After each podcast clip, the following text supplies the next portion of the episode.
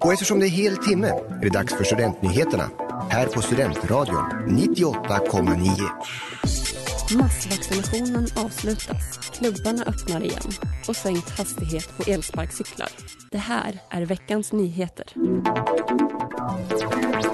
Nu stängs Region Uppsalas vaccinationslokaler successivt ner. Det meddelar regionen i ett pressmeddelande. Stenhagen blir första lokalen i Uppsala kommun att stänga den 22 september och därefter stänger lokalerna sedan en i taget. Sist ut är Gottsunda som stänger den 21 december. Margareta Örvall, vaccinationssamordnare i Region Uppsala, menar att man nu vill att invånare ska vaccinera sig så fort som möjligt. Detta kommer dock inte innebära att människor kommer bli utan vaccin. Om lokalen man tog dos 1 i har stängt går det att vaccinera sig i en annan. Och om man vill vaccinera sig efter att sista lokalen stängt kommer möjlighet finnas till det.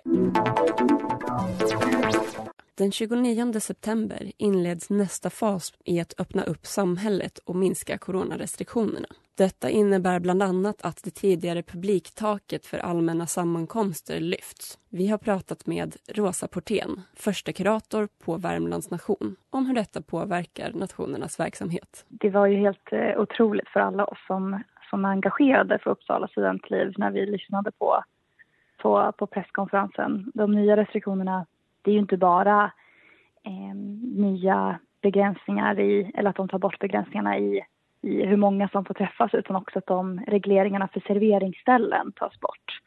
Så det skulle ju innebära att vi förhoppningsvis kan öppna vår fantastiska fredagsklubb igen. Mm. Och det har vi ju längtat efter på Värmlands väldigt, väldigt länge. Vi kommer ju att följa liksom exakt vad, vad Folkhälsomyndigheten säger så Ehm, och sen så kommer vi ju, ja men, eh, när det närmar sig eh, sätta oss ner och fundera på hur vi ska göra allting. Men vårt mål är ju att uppnå så mycket vi bara kan på ett sätt som ändå känns bra.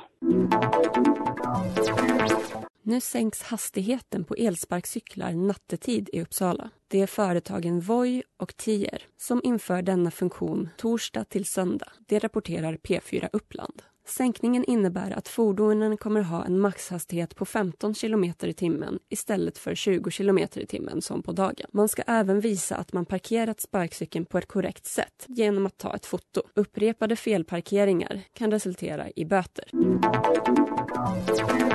Du har lyssnat på nyheterna i Studentradion 98,9 med mig, Amanda Jansson.